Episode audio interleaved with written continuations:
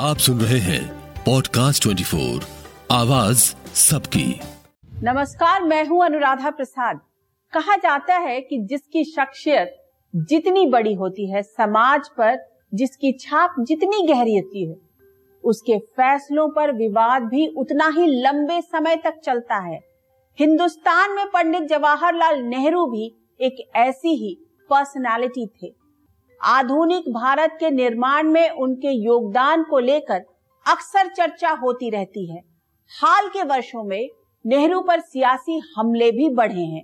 कई मौकों पर देश की मुश्किलों के लिए बतौर प्रधानमंत्री उनके फैसलों को गलत बताने की परंपरा तेज़ी से आगे बढ़ी है।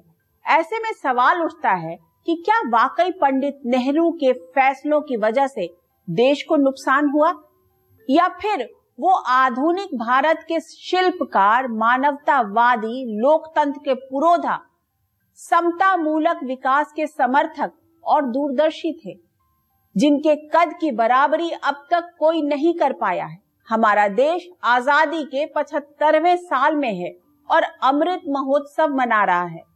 आज मैं आपको बताने की कोशिश करूँगी कि 200 साल की औपनिवेशिक दास्ता से आज़ाद हुए भारत के सामने किस तरह की चुनौतियाँ थी और उन चुनौतियों से निपटने के लिए पंडित नेहरू ने कौन सा रास्ता चुना?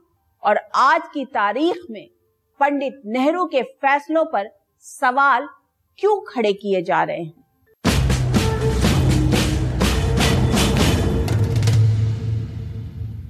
पंडित नेहरू क्या थे? गांधीवादी, लोकतंत्रवादी, समाजवादी, मानवतावादी अंतरराष्ट्रीयवादी। मुझे लगता है कि पंडित नेहरू को किसी एक वैचारिक खांचे में बांधना ठीक नहीं होगा। वो इन सब का मिला जुला रूप थे, जो एक बहुत संपन्न परिवार में पैदा हुए, विलायत में पढ़े लिखे और बाद में भारत की आज़ादी की लड़ाई से जुड़े। नेहरू पर पश्चिम के दार्शनिकों, राजनैतिक पंडितों का प्रभाव तो था ही भारतीय संस्कृति, परंपरा और इतिहास की भी गहराई से समझ थी। वो एक ऐसे प्रैग्मेटिक नायक थे जो भारत की जरूरतों के हिसाब से फैसले लेने में यकीन करते थे। अपनी किताब डिस्कवरी ऑफ़ इंडिया में पंडित नेहरू लिखते हैं कि उनके लिए भारत का मतलब सिर्फ़ ज़मीन का एक हिस्सा नहीं, उनके लिए भारत का मतलब ज़मीन के इस हिस्से पर रहने वाले सभी लोग हैं। इसी सोच के साथ पंडित नेहरू ने आज़ाद भारत का संविधान गढ़ते समय एक ऐसी मज़बूत व्यवस्था की वकालत की, जिसके केंद्र में आम आदमी को खुशहाली और तरक्की हो, जिससे देश के कमज़ोर से कमज़ोर आदमी को भी लगे कि इस मुल्क को गढ़ने में उसकी भागीदारी है। The service of India means the service of the millions who suffer. It means the ending of poverty and ignorance and disease and inequality of opportunity. The ambition of the greatest men of our generation has been to wipe every tear from every eye. That may be beyond us, but so long as there are tears and suffering, so long our work will not be over.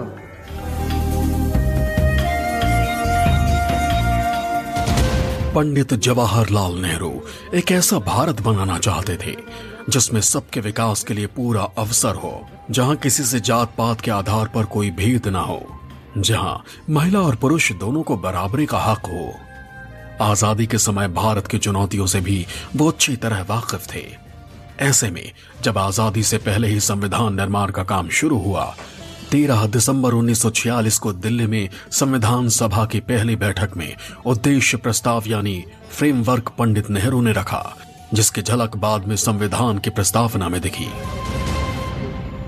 इन्होंने जो objective resolution पेश किया था, वो संविधान सभा ने उसको एक्सेप्ट किया और हमारे संविधान के जो जो उसकी प्रियाम्बल है, वो प्रियाम्बल का आधार तो वही है। पंडित नेहरू ने संविधान सभा में आज़ाद भारत के लिए जो फ्रेमवर्क सुझाया, उसमें भारत को एक स्वतंत्र, संप्रभु गणतंत्र घोषित किया गया। नागरिकों के लिए न्याय, समानता और स्वतंत्रता का भरोसा दिया गया। अल्पसंख्यकों पिछड़ों और शोषित के लिए पर्याप्त रक्षात्मक उपायों की बात की गई। उसी सोच और ईमानदार मंथन का नतीजा है। हर भारतीय को संविधान से मिले मूल अधिकार। जो इनिशिएट करना जैसे फंडामेंटल राइट्स का जो proposal objective of the constitution जो रिजोल्यूशंस जो उन्होंने फ़र्स्ट मूव किया था ये नेहरू ने किया था। संविधान सभा के 300 में से 212 सदस्य हिंदू थे। संविधान सभा के बयासी फ़ीसदी सदस्य कांग्रेस में थे। तब कांग्रेस के भीतर ही एक विपक्ष था और उसकी आवाज़ बहुत मज़बूत थी। कांग्रेस के अंदर ही नए भारत के स्वरूप को लेकर विवाद था। कुछ लोगों की यह भी राय थी कि मुसलमान अलग देश लेकर चले गए। भारत को हिंदू राष्ट्र बनना चाहिए, लेकिन कांग्रेस का एक हिस्सा भारत के सर्वधर्म संभाव को बनाए रखना चाहता था, जिसके बड़े पैरोकारों में से एक थे पंडित नेहरू। संविधान के अंतर्गत जो धाराएँ, उपधाराएँ सब दी गई थी, उनका जो निर्माण किया गया संविधान के अंतर्गत, उसके अनुरूप उससे एक शब्द न इधर, न उधर पंडित जवाहरलाल की सोच थी। संविधान निर्माण के लिए कई कमेटियाँ बनी, जिनमें से तीन अहम कमेटियों के अध्यक्ष खुद पंडित नेहरू थे। पंडित नेहरू एक ऐसे भारत की कल्पना को साकार करने की कोशिशों में जुटे थे, जिसमें भारत की विविधता भी बरकरार रहे और एकता भी। संविधान सभा के सदस्यों ने अपने अपने अनुभव और तर्क के आधार पर नए भारत के लिए संविधान गढ़ने में अहम भूमिका निभाई और आज़ाद भारत में संविधान को सबसे ऊपर रखा गया। भारत में सभी शक्तियों का स्रोत लोगों को बनाया गया। पंडित नेहरू पश्चिम और पूरब दोनों के मिजाज से अच्छी तरह वाकिफ थे। जब भारत जैसे बड़े और विविधता वाले देश की कमान मिली तो उन्होंने यहाँ की राजनीतिक व्यवस्था को एक साझी जवाबदेही का रूप देने की कोशिश की। उनकी सोच थी कि अनगिनत चुनौतियों से जूझ रहे भारत को कोई एक विचारधारा या सोच नहीं उबार सकती। ऐसे में उन्होंने एक ऐसी समावेशी राजनैतिक संस्कृति विकसित करने की कोशिश की जिसमें हर विचार और विचारधारा के अच्छे तत्वों को भारत की जरूरतों के हिसाब से इस्तेमाल किया जा सके। वो एक ऐसी लोकतांत्रिक व्यवस्था सींचने में लगे थे जहाँ सभी विविधताएँ और विरोधाभास आपस में घुल मिल जाएँ, जहाँ सभी को आज़ादी हो सभी देश के महत्व को खुद समझें। उनकी पहली कैबिनेट में सरदार वल्लभ भाई पटेल, भीमराव अंबेडकर, राजेंद्र प्रसाद, श्यामा प्रसाद मुखर्जी जैसे कई चेहरे थे, जिनसे कई मुद्दों पर नेहरू की राय अलहदा थी। लेकिन वो सबको साथ लेकर चलने में देश की तरक्की और मजबूती देख रहे थे। यह नेहरू की लोकतंत्र में आस्था ही थी कि उन्नीस सौ सत्तावन और बासठ के आम चुनाव के प्रचंड जीत के बाद भी विपक्ष को उन्होंने पूरा सम्मान दिया। वैचारिक मतभेद को कभी मनभेद नहीं बनने दिया।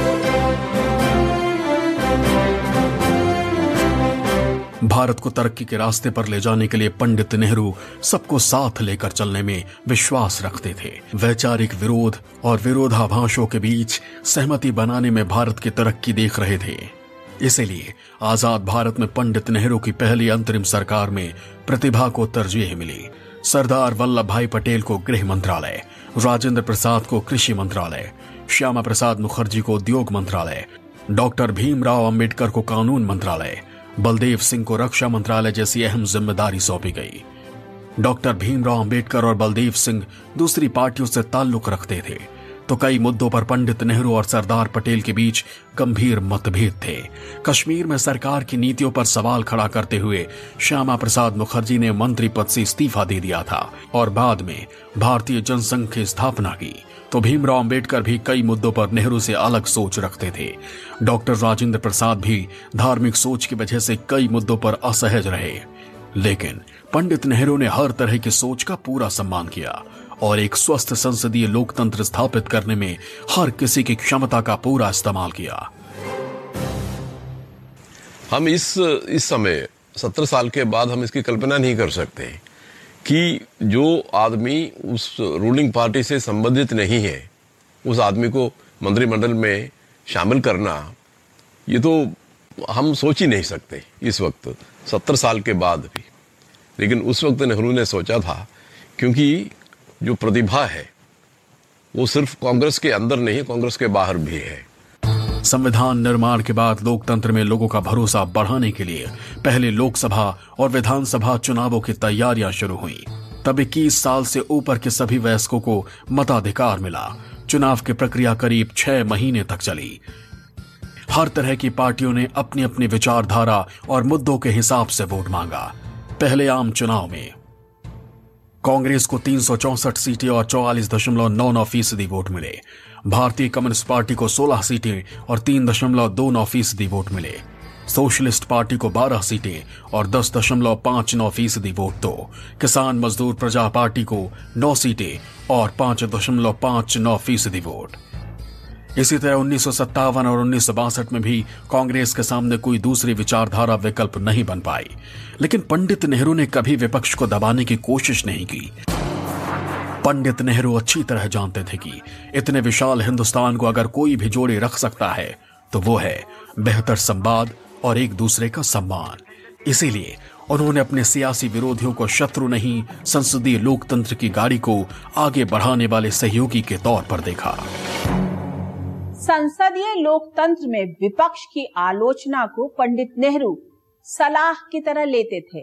विरोधी पार्टियों के नेताओं की बातों को बहुत ध्यान से सुनते थे, क्योंकि वो विपक्षी दलों को संसदीय राजनीति को आगे बढ़ाने वाली गाड़ी का दूसरा पहिया मानते थे।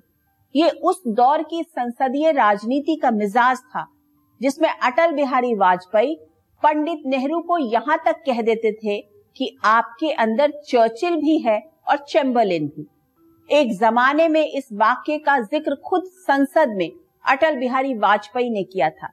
लेकिन आज की तारीख में विपक्षियों के विचारों को सम्मान की परंपरा तेज़ी से खत्म होती जा रही है। पंडित नेहरू पर महात्मा गांधी का बहुत प्रभाव था। उनके सबसे अधिक करीबियों में से एक थे पंडित नेहरू। लेकिन भारत की तरक्की के लिए गांधी जी के दिखाए रास्तों को पूरी तरह वो सही नहीं समझते थे। ऐसे में पंडित नेहरू विकास के एक ऐसे मॉडल पर गुना भाग कर रहे थे, जो भारत की चुनौतियों के हिसाब से फिट हो। तब पूरी दुनिया में दो प्रमुख वैचारिक धाराएँ चल रही थी, पूंजीवादी और समाजवादी। नेहरू का पहले से ही झुकाव समाजवादी धारा की ओर था। लेकिन इसे पूरी तरह अपनाने के पक्ष में वो नहीं थे। इसीलिए उन्होंने हिंदुस्तान की तरक्की के लिए पूंजीवाद और समाजवाद के बीच का रास्ता चुना, यानी मिक्स्ड इकोनॉमी का रास्ता। गांधी जी की सोच से इतर उन्होंने बड़े कल कारखानों को आधुनिक भारत का मंदिर बताया तो सार्वजनिक और निजी क्षेत्र को मिलाकर राष्ट्रीय क्षेत्र बनाया। जिससे भारत और भारतीयों की तस्वीर और तकदीर दोनों बदली जा सके।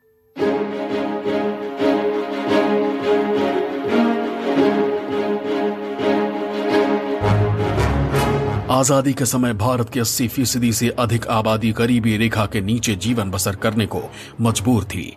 प्रति व्यक्ति सालाना आय सिर्फ़ दो रुपए थी और औसत आयु चौतीस साल। देश के जीडीपी में खेती का योगदान छियालीस फ़ीसदी था। उद्योगों के नाम पर सिर्फ़ गिनती के कारखाने थे। स्कूल, कॉलेज में पढ़ाई के लिए छात्रों को कई किलोमीटर तक पैदल जाना पड़ता था।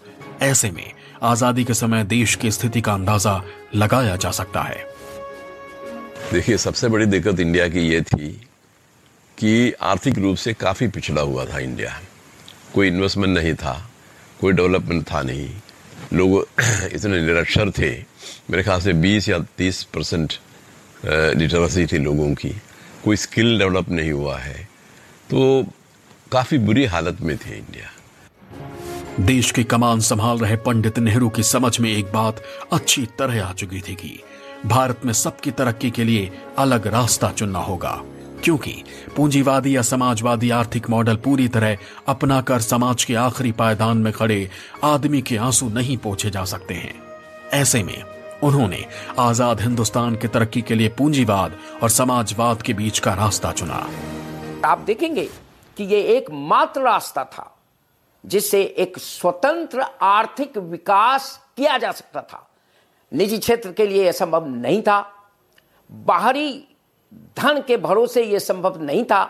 यद्यपि बाहरी सहयोग उन्होंने भी लिया, लेकिन इस्पात के क्षेत्र में या अन्य क्षेत्रों में उन्होंने पब्लिक सेक्टर पर बहुत ज़ोर दिया। पंडित नेहरू के दौर में पंचवर्षीय योजना के ज़रिए भारत की तरक्की की बुनियाद रखी गई। सार्वजनिक क्षेत्र का खाका देश के आत्मनिर्भर आर्थिक विकास के साधन के तौर पर विकसित किया। पहली पंचवर्षीय योजना में सिर्फ़ पाँच पीएसयूज की नींव रखी गई, जिन्हें पंडित नेहरू ने आधुनिक भारत का मंदिर कहा। सरकारी कंपनियाँ खोलने की मुहिम ने तूफानी रफ्तार पकड़ी। दूसरी पंचवर्षीय योजना के बाद इसमें इंडस्ट्रियल पॉलिसी रेजोल्यूशन ऑफ़ 1956 ने भी अहम किरदार निभाया। उसके बाद सरकारी पूंजी से बड़े बड़े कारखाने और नए नए संस्थान खुलने लगे। सरकार का पूरा ज़ोर, भारी उद्योग, स्टील, तेल, गैस, बैंकिंग और बीमा जैसे सेक्टर पर रहा। पंडित नेहरू का विकास मॉडल आधुनिकता और भारतीय परंपरा दोनों का मिश्रित रूप था, जिसमें शहर और गाँव दोनों के विकास का मंत्र छिपा था। साल उन्नीस सौ उनसठ में राजस्थान के नागौर से पंचायती राज व्यवस्था की शुरुआत कर पंडित नेहरू ने जमीनी स्तर पर राजनीतिक और आर्थिक लोकतंत्र को मज़बूत करने की दिशा में एक और कदम बढ़ाया। सिंचाई और बिजली के क्षेत्र में बने बदलाव के लिए भाखड़ा, नंगल, दामोदर घाटी, हीराकुंड काकरापारा, गंगापुर, तुंगभद्रा नदी घाटी जैसी परियोजनाएँ शुरू हुई। आज़ादी के बाद भारत की तरक्की में सरकारी कंपनियाँ झंडा बरदार की भूमिका में थी। कृषि क्षेत्र में भी उत्पादन बढ़ाने के लिए नए नए तरीके आजमाए जाने लगे। पंडित नेहरू ने पूरी शिद्दत के साथ भारत को संवारने में अपने किरदार को निभाने की कोशिश की। पंडित नेहरू ने भारत की आर्थिक तरक्की के लिए ऐसा रास्ता चुना। जिससे देश के हर हिस्से तक विकास और बदलाव के झोंके को पहुँचाया जा सके। लेकिन इतने विशाल और विविधता वाले भारत को एकजुट रखना भी बड़ी चुनौती थी। कश्मीर से केरल तक, गुजरात से असम तक सबको जोड़े रखना आसान काम नहीं था। आज़ादी के बाद दक्षिण भारत में अलग देश की मांग उठने लगी। द्रविड़ कड़गम ने पहली बार द्रविड़ों के लिए अलग देश की मांग की। द्रविड़ नाडु के लिए आंदोलन शुरू हुआ। ऐसे में पंडित नेहरू की कैबिनेट ने 5 अक्टूबर उन्नीस को संविधान का सोलहवा संशोधन पेश किया। इसके ज़रिए देश की संप्रभुता और अखंडता के लिए मूल अधिकारों में कुछ पाबंदी के प्रावधान किए गए। शपथ ग्रहण में भारत की स्वतंत्रता और अखंडता को बनाए रखूँगा, जोड़ा गया। नए राज्यों के गठन के लिए भाषा को आधार बनाया गया। नेहरू अच्छी तरह जानते थे कि भारत तभी एकजुट रह सकता है जब संविधान के संघीय ढांचे को मजबूती दी जाए। केंद्र और राज्यों के बीच विश्वास की डोर मज़बूत रहे। इसलिए केंद्र और सूबों के बीच विश्वास बहाली के लिए मुख्यमंत्रियों को वो लगातार पत्र लिखते रहते थे।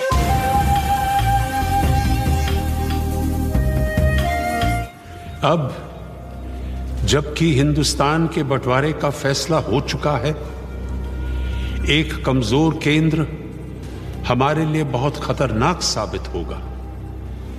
ऐसा मरकज ना तो अमन व अमान कायम रख पाएगा, ना ही पूरे मुल्क के लिए ज़रूरी अहम फैसले ले पाएगा।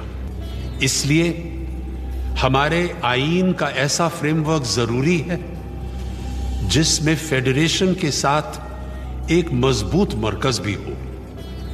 इसलिए सेंटर और सूबों के हकों के बंटवारे के लिए तीन फहरिस्तें होनी ज़रूरी है, मरकजी, सूबाई और मिली जुली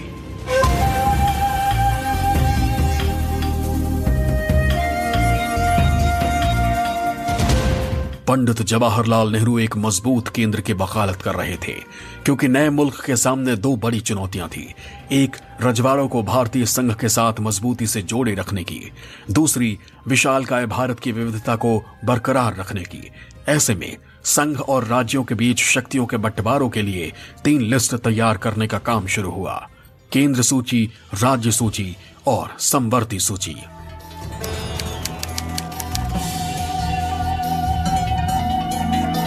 संघ और राज्यों के मुद्दे पर संविधान सभा में जोरदार बहस सुबह से ही शुरू हो गई। कोई मज़बूत केंद्र के पक्ष में दलील दे रहा था तो कोई मज़बूत राज्यों के पक्ष में। लेकिन सबसे बड़ा सवाल यह था कि केंद्र और राज्यों के बीच अधिकारों का बंटवारा कैसे हो? कई विषय ऐसे थे जिनका बंटवारा आसान नहीं था। मुझे पता चला है कि आप यूनियन स्टेट और कंकरेंट लिस्ट से खुश नहीं हैं। मैं अपने पोर्टफोलियो के बारे में बात कर सकती हूँ। हेल्थ को अगर स्टेट सब्जेक्ट बना दिया जाता है तो हम कैसे हिंदुस्तान भर के डॉक्टरों और अस्पतालों का एक लेवल इंश्योर कर पाएँगे? विशाल काय भारत के हर कोने तक विकास और बदलाव की बयार पहुँचाने के लिए केंद्र सूची में लगातार नए नए विषय जुड़ते जा रहे थे।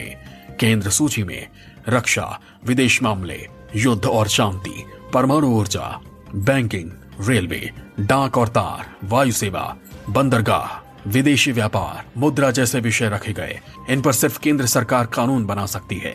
इसी तरह राज्य सूची में कृषि, पुलिस जेल खाना स्थानीय शासन, सार्वजनिक स्वास्थ्य, भूमि, शराब, वाणिज्य व्यापार, पशुपालन, प्रादेशिक लोक सेवा जैसे इकसठ विषय हैं। इन विषयों पर सिर्फ़ प्रांतीय विधेय का ही कानून बना सकती है। संवर्ती सूची में शिक्षा, स्टाम्प ड्यूटी, ड्रग्स एवं जहर, बिजली, वन आपराधिक कानून, श्रम कल्याण, गोद लेना और उत्तराधिकार जैसे कुल बावन विषय शामिल हैं, जो संविधान निर्माण के समय सिर्फ़ सैतालीस थे। संवर्ती सूची में शामिल विषयों पर केंद्र और राज्य दोनों ही कानून बना सकते हैं। जो संतुलन बनाए रखा नेहरू ने, वो संतुलन इन्होंने कभी बिगाड़ा नहीं है। क्योंकि उसी संतुलन के आधार पर ही इंडिया का जो फेडरल स्ट्रक्चर है, वो आगे बढ़ सकता है। इसके, उसका पूरा इन्होंने ध्यान दिया है, ध्यान रखा है। एक ऐसा संघीय ढांचा बनाने की कोशिश की, जिसमें केंद्र और राज्यों के बीच टकराव की गुंजाइश ना के बराबर हो। इतनी विविधता वाले भारत में आपसी सहयोग से सबकी तरक्की का रास्ता खुले। केंद्र और राज्य दोनों में कांग्रेस का वर्चस्व होने के बाद भी पंडित नेहरू हमेशा सूबे के मुख्यमंत्रियों से संवाद की कड़ियाँ मज़बूत करने की कोशिशों में जुटे रहे। वो जानते थे कि ये इनके साथ संपर्क कर करके ही राष्ट्र का विकास किया जा सकता है और यूनिटी इन डाइवर्सिटी के माध्यम से ही देश का विकास हो सकता है और इसको उन्होंने लागू किया और इसीलिए उनको एक डेमोक्रेटिक प्राइम मिनिस्टर के रूप में जाना जाता है। एक ऐसे प्राइम मिनिस्टर जो सबका सम्मान करे, सबके प्रति सद्भाव रखे और उसका रास्ता कई था। व्यक्तिगत मुलाकात तो होती थी। ऐसे में अखिल भारतीय सेवाओं को मज़बूत किया गया, जिससे राज्यों को तरक्की में मदद के लिए ट्रेंड अफसर मिल सके। प्रांतों का शासन चलाने की ज़िम्मेदारी लोकतांत्रिक रूप से चुनी हुई सरकारों पर सौंपी गई। तो संविधान के मुताबिक सूबे में शासन चल रहा है या नहीं, ये देखने के लिए केंद्र के प्रतिनिधि के तौर पर राज्यपालों की नियुक्ति का प्रावधान किया गया। पूरी व्यवस्था में सबसे ऊपर संविधान को रखा गया, जिससे केंद्र और राज्यों के बीच अविश्वास के लिए रत्ती भर भी गुंजाइश न बचे।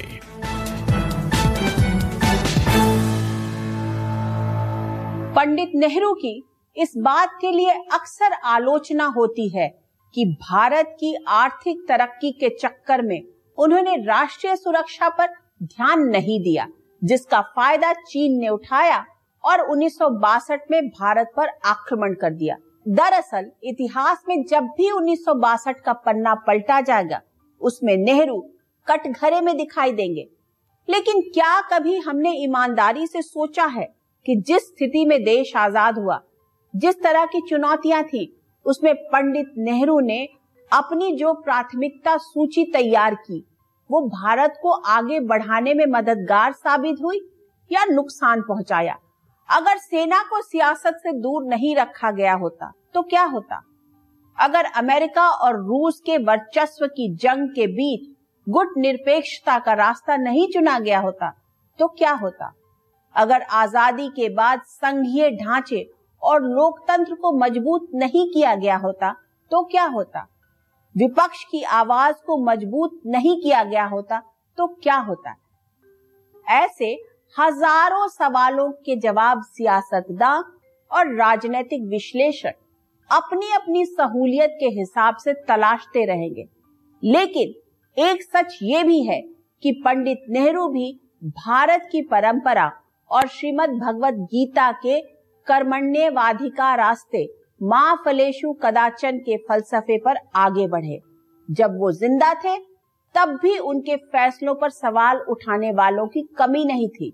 उस दौर में भी लोग उनसे बेहतर व्यवस्था चलाने का दावा करते थे।